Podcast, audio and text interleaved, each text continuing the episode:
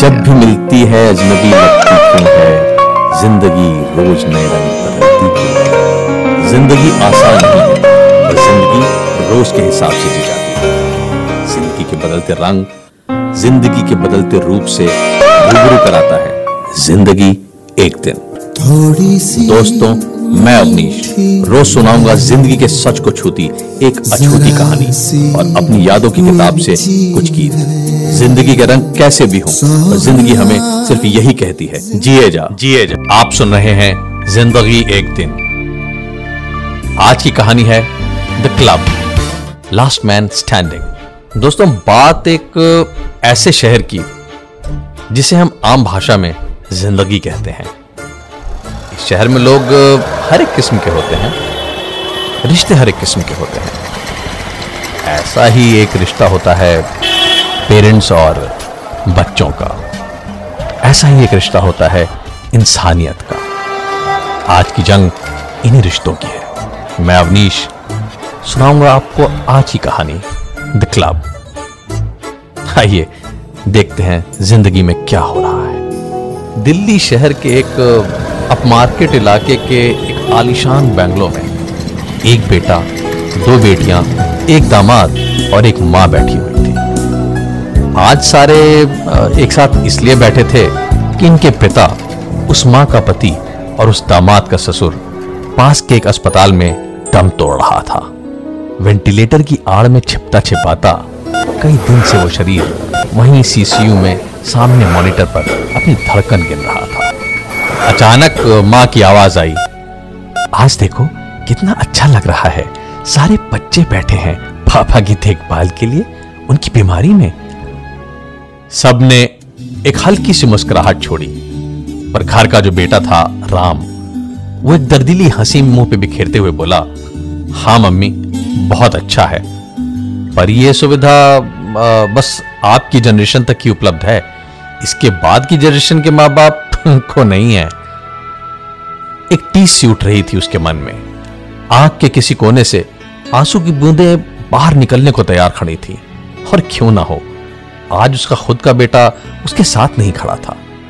पिछले 16 दिनों में एक बार भी उसको अपने दादा का ख्याल नहीं आया, अपने पापा का ख्याल नहीं आया। वो तो सिर्फ अपने दोस्तों में, अपनी जिंदगी में मसरूफ था। राम के मुंह से यह शब्द सुनकर उस कमरे में बैठे सारे लोग अवाक रह गए, पर सच जो एकाएक सामने आ गया था उससे भी सब सिहर गए थे। माहौल की गंभीरता को देखते हुए राम की मां ने बात को वहीं खत्म करते हुए कहा, अरे राम, तुम सबके बच्चे भी बहुत अच्छे हैं, देखना वो सब भी तुम लोगों के चिन्हों पर चलेंगे। चलो चलो, अब देर हो रही है, हॉस्पिटल में मिलने का टाइम हो गया है। सब तुरंत खड़े हुए चल दिए हॉस्पिटल की ओर, उस हाड़ मास के शरीर को देखने जिसे वो अपना पिता कहते थे। इस पूरी भागम भाग में भी हर एक शख्स का दिमाग बार बार उस मुबाए प्रश्न की ओर चला जाता था कि आज हम सब अपने माता पिता के लिए तो इतना सब कर रहे हैं, पर क्या हमारे बच्चे हमारे लिए भी ऐसे ही नहीं, वैसे तो कोई जरूरत नहीं, इंश्योरेंस है, इतने अच्छे हॉस्पिटल्स हैं, पर फिर भी क्या हमारे बच्चे, सोचते सोचते हॉस्पिटल आ गया। अब जद्दोजहद अंदर जाकर मिलने की।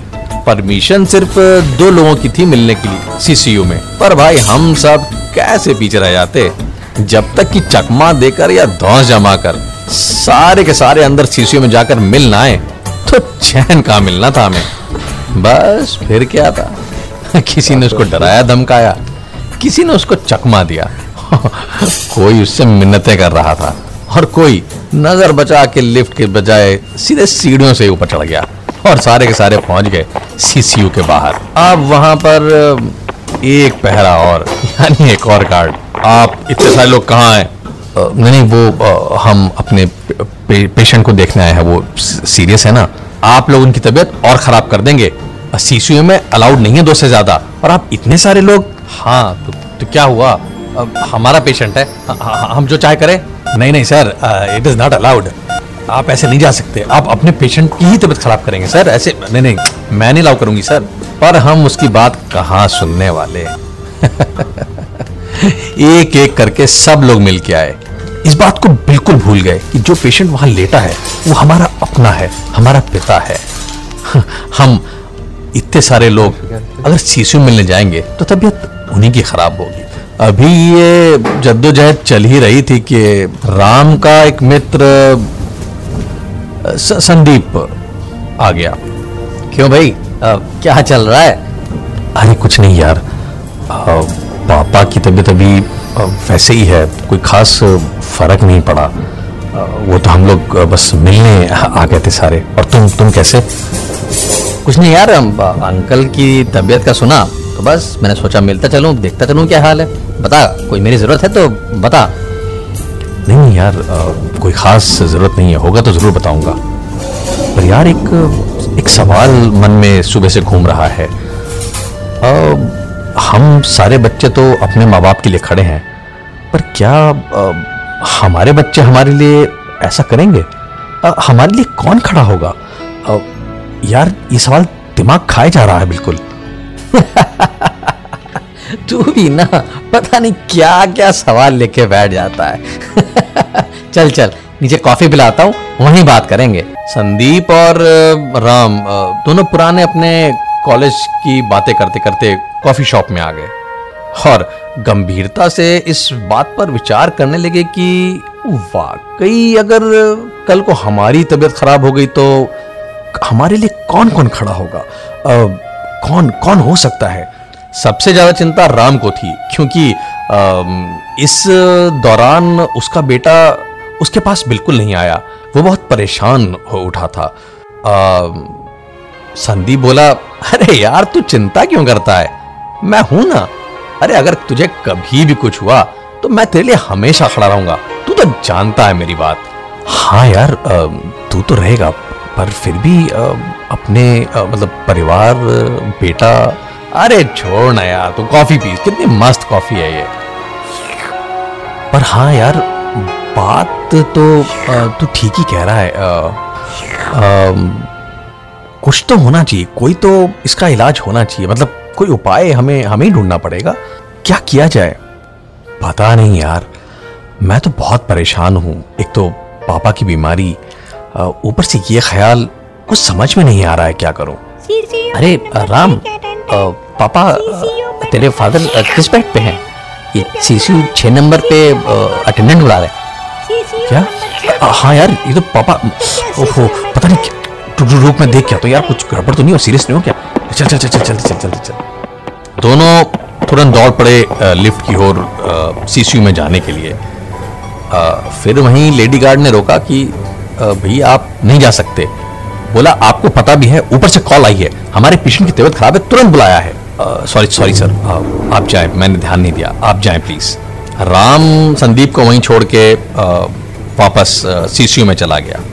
संदीप नीचे अकेला बैठा ये बात फिर से सोचने लगा कि राम ने जो प्रश्न उठाया है ये वाकई क्या इतना बड़ा प्रश्न है। संदीप नीचे बैठा बैठा ये सब बातें सोच ही रहा था कि अचानक रमेश का फ़ोन आया। रमेश यानी राम और संदीप का फ्रेंड, ये सारे एक ही कॉलेज में पढ़ते थे। अचानक रमेश का फ़ोन देखकर संदीप चौंक गया। Hello, yes. बे रमेश कहाँ है यार तू, इतने दिन बाद फ़ोन कर रहा है? हाँ नहीं यार,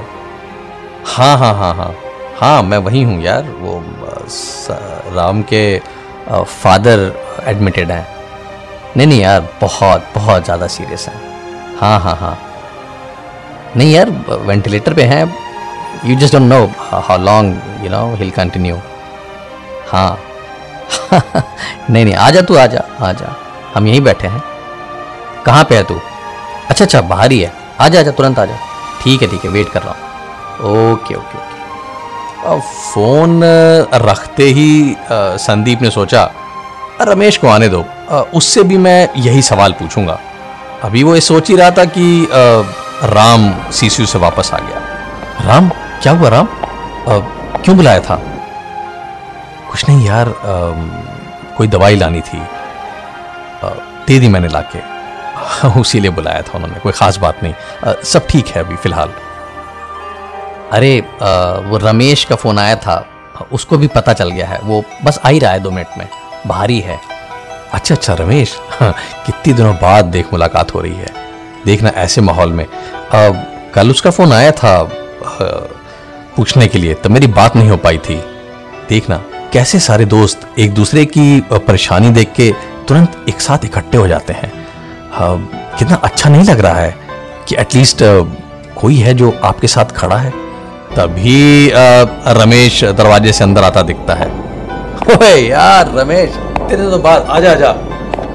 राम कैसा है तू यार? अंकल कैसे हैं अब? ठीक है यार, अभी बस पता नहीं, कुछ कह नहीं सकते। हाँ हाँ कोई नहीं यार, सब ठीक हो जाएगा, तू टेंशन क्यों ले रहा है ना। हम सारे अब आ गए सारे। और अभी वो रोशन और अब्बास दोनों ही आ रहे हैं। अच्छा वो भी आ रहे हैं? हाँ यार, उनको भी पता चला कि अंकल की तबीयत खराब है, तो वो भी बस आते ही होंगे, मैंने फ़ोन कर दिया था उनको। अरे यार उनको क्यों तकलीफ दे दी।